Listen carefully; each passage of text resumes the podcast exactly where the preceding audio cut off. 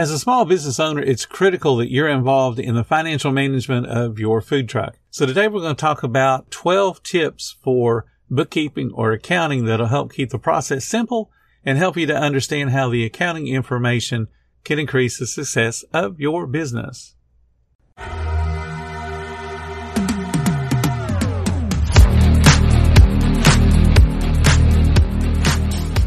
Welcome to the 10 Minute Food Truck Training Podcast. My name is Bill Moore. I am a food truck business coach, author of five food truck vending books, including Food Truck 101 and Food Truck 201. This podcast is all about helping you start and grow your food truck business. When you need mealtime inspiration, it's worth shopping Kroger, where you'll find over 30,000 mouth-watering choices that excite your inner foodie. And no matter what tasty choice you make, you'll enjoy our everyday low prices, plus extra ways to save, like digital coupons worth over $600 each week. You can also save up to $1 off per gallon at the pump with fuel points. More savings and more inspiring flavors make shopping Kroger worth it every time. Kroger, fresh for everyone. Fuel restrictions apply. Okay, so let's just jump straight into those 12 tips. Tip number one is keep business and personal finances separate. You've probably heard this before when we talked about people that want to create an LLC. The easiest way to pierce that veil of protection that an LLC offers is by the owner not keeping the finances separate. They commingle their personal money with the business money. In accounting, there is an absolute golden rule, which is you don't mix the business transactions with the personal transactions. That makes it impossible to tell the difference between where you as a person ends and where you as a business begins.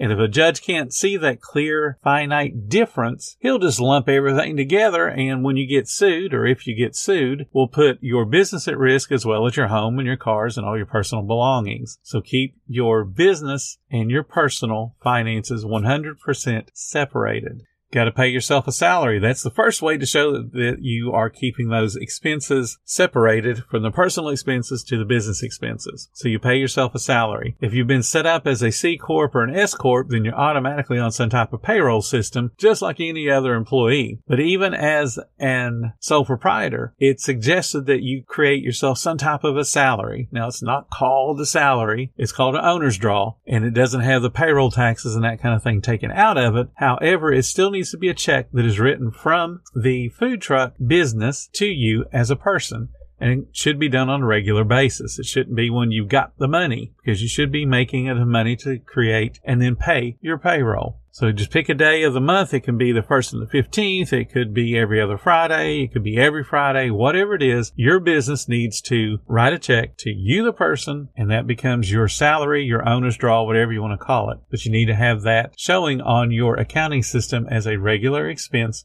to pay for what you do in your business.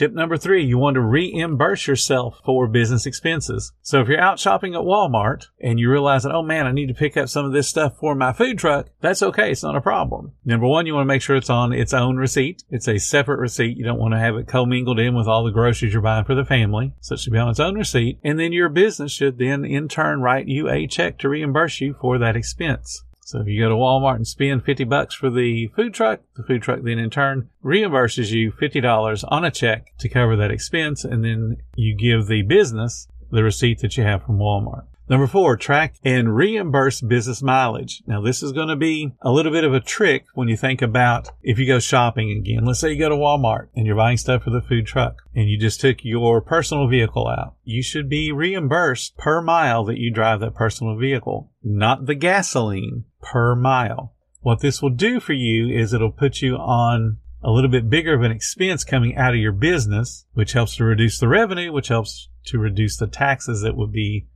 owed on the business if you're a corporation and that if you are a sole proprietor, then it would reduce your exposure to taxes as well. So how it works right now, the IRS will pay 58 and a half cents per mile traveled in a personal vehicle that's doing business related travel. So if you have a truck that gets a whopping 12 miles to the gallon, you would end up making about $7, a little bit over $7 using that 58 and a half cents per mile expense. So you just gather up all your mileage at the end of the month, turn it into your business as an expense, and then they would cut a check for whatever the mileage works out to be at 58 cents, 58 and a half cents a mile. How that benefits you is if you were just to say, well, I'm just going to let the business reimburse me for gasoline. So every month you give two or three gasoline receipts, it's not going to add up as much. So if you think about that 12 mile per gallon example I just gave, every gallon of gas you go 12 miles, you'll make $7 if you use the 58 and a half cents.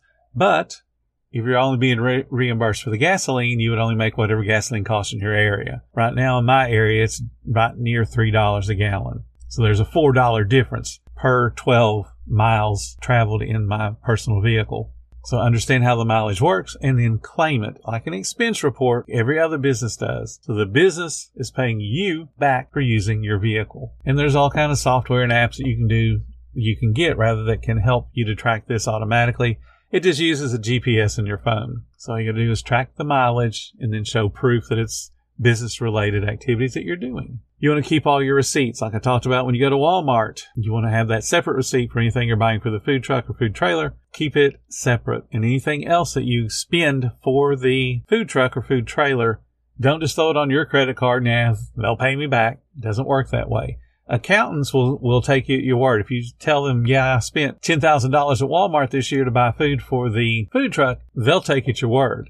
But the IRS will not. The IRS will want to see receipts to prove that. So keep your receipts. You can use a scanner to scan them. You can put them in an envelope, segregate them by the week, then segregate all the envelopes for a month, put them in a bigger envelope. You can do it however you want. But the key thing is you have got to keep your receipts. Tip number six, invoice within 48 hours. So if you're doing a lot of catering to where you're actually sending out invoices, you want to do it within 48 hours. And that way the person can pay you as quickly as possible. You don't want to sit on any kind of invoices. And I recommend send it immediately. As in, as soon as they contact you to set up a, a catering, you tell them that I need whatever your deposit is going to be and I'm going to invoice you today. And you have so many days to pay the invoice. Otherwise I will put that particular day back on my schedule for somebody else to set up a catering. So you want to keep those invoices getting out there, get them out there quickly. Talking about caterings, tip number seven. If you get that 50% deposit and then you tell them the other 50% is due at a certain time, then you want to send out the reminder to let them know that, hey, you need to go ahead and pay the other 50%. And you don't feel bad about sending out those reminders. You're not badgering people. You're just reminding them. Everybody needs those reminders. Because if you don't send it out and they don't pay you, it's as much your fault as it is theirs. But if you send out the reminder and they choose to ignore it, then you have a reason not to go through with the catering. But send out those reminder payments and send it out a couple of days before your agreed upon due date. Think about outsourcing payroll. This is tip number eight.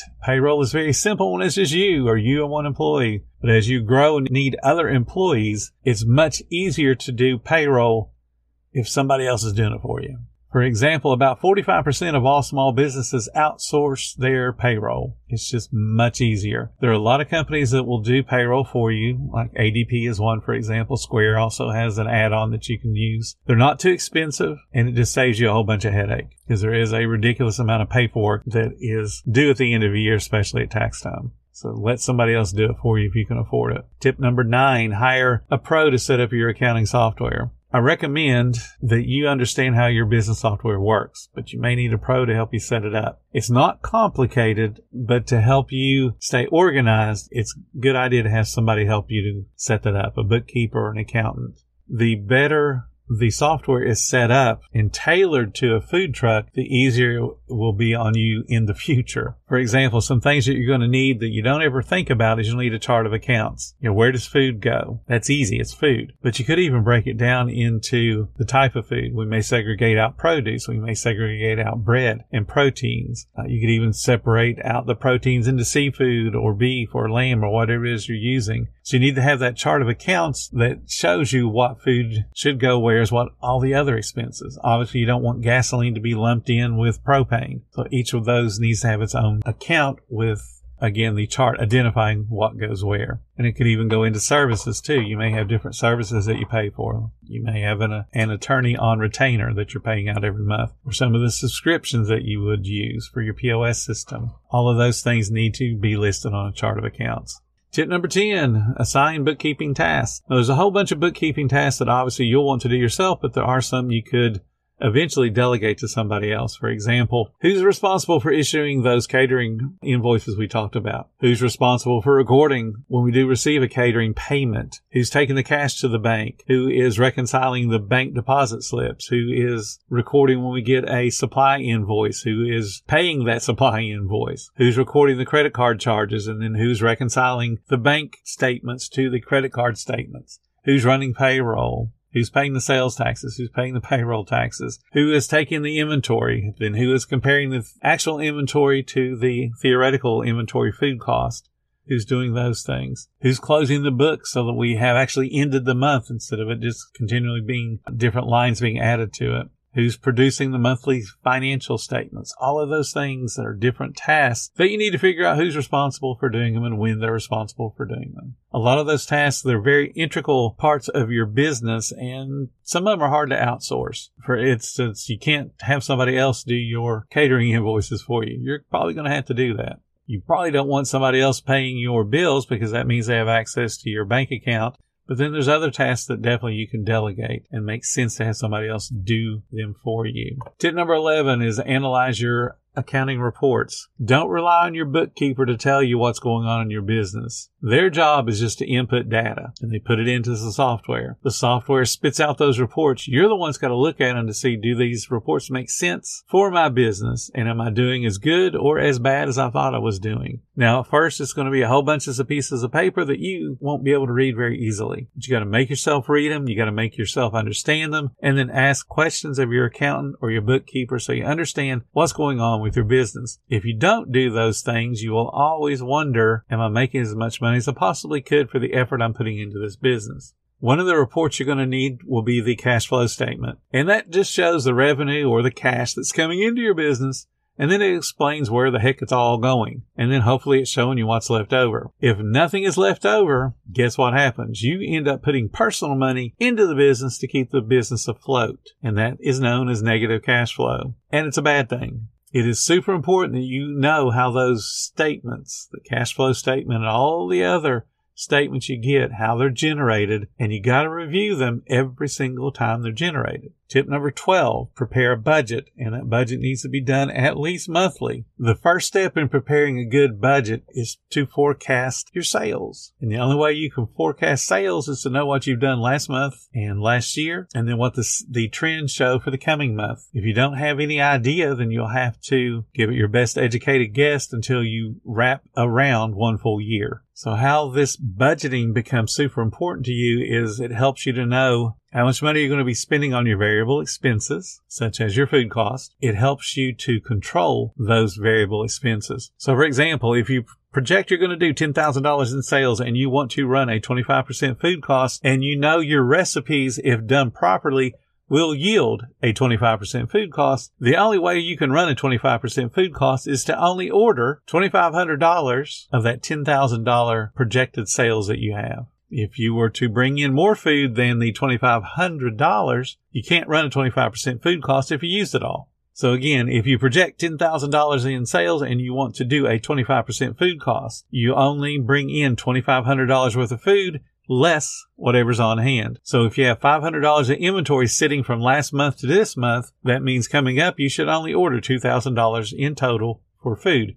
That gives you 2000 plus 500, the $2,500 that you need for food. $2,500 is 25% of 10,000 that you projected in sales. If you run out of food, the $2,500 does not yield 10,000 in sales, you have a cooking problem, you have a portioning problem, you have a waste problem or a theft problem. And that you can figure that out without having to take one inventory and count one piece of paper. If you run out of $2,500 and your sales to that point exceeds $10,000, then you're doing good because you should have ran out of food. You projected 10,000, you bought enough food to cover 10,000 and your sales exceed 10,000. You should have run out of food. Then you got to remember that there are some expenses that stay the same regardless of whether your sales go go really really high or really really low, and those are called fixed expenses, like your commissary or your insurance or your cell phone payment or rent payment on a spot to set up. All of those are fixed and they are expected to be paid whether you do a million dollars a month in sales or you only do $10 a month in sales. Those people will come with their hands out and they'll be sending you invoices going, Hey, you owe us money. Please pay up. So you have to project what the impact's going to be on those fixed costs. If your fixed costs in my last example actually add up to $10,000 and you only project $10,000 in sales, guess what happens at the end of the month? You will be negative cash flow you will have to put personal money in to keep your business afloat because you'll have to buy food. So budgeting becomes super important because it helps you to know that, oh my goodness, sales are probably going to go down this month because of seasonality, because of whatever you think is going to drive them downward. And if your expenses are too high, then you know that you need to get out and market and you need to get out and open more frequently or open longer hours or do something to help you make more money. That's why you do a budget. A budget is looking forward. So hopefully you got a sense of bookkeeping is important and why it's important. It's a necessary evil. But I always looked at, at bookkeeping as a report card of how I'm doing. And when I hit all my budgets and I had great food costs and great labor costs, I could be excited knowing that I'm going to have a whole bunch of money coming into the bank. But if you don't pay attention to your cash flow and the financial condition of your business, then you're going to end up like the Bureau of Labor statistic reports that shows that about 18% of brand new businesses fail after year one. And then the often repeated statistic we see 49% fail after five years. So the bottom line is small business owners cannot eliminate the headache of bookkeeping. It's just something that has to be done. You can outsource a whole bunch of it, but you're still responsible for the numbers and you're still responsible to understand how those numbers impact your business. If you're not going to take responsibility for those numbers, save yourself the time and the headache and just don't get into business. So just have yourself a great bookkeeper, keep yourself organized, and then operate your food truck in a manner that helps you to make a whole bunch of money. And then those report cards of those different reports you'll get from your accountant, they'll be all straight A's and you'll be happy because there's money in the bank. Thank you so much for listening to the 10 Minute Food Truck Training Podcast. If you're finding all the information helpful to your food truck business, please become a monthly supporter of the podcast. Just hit the support button or follow the link in the description. Every little bit does help keep us going. Join our Facebook group. It's called Food Truck Training. We have a whole bunch of awesome members at all different levels from brand new beginners to decades old veterans. They've all got your back when it comes to helping you with your food truck. And again, thank you for listening. Come back tomorrow because you know I got plenty more to say when it comes to helping you and your food truck business grow.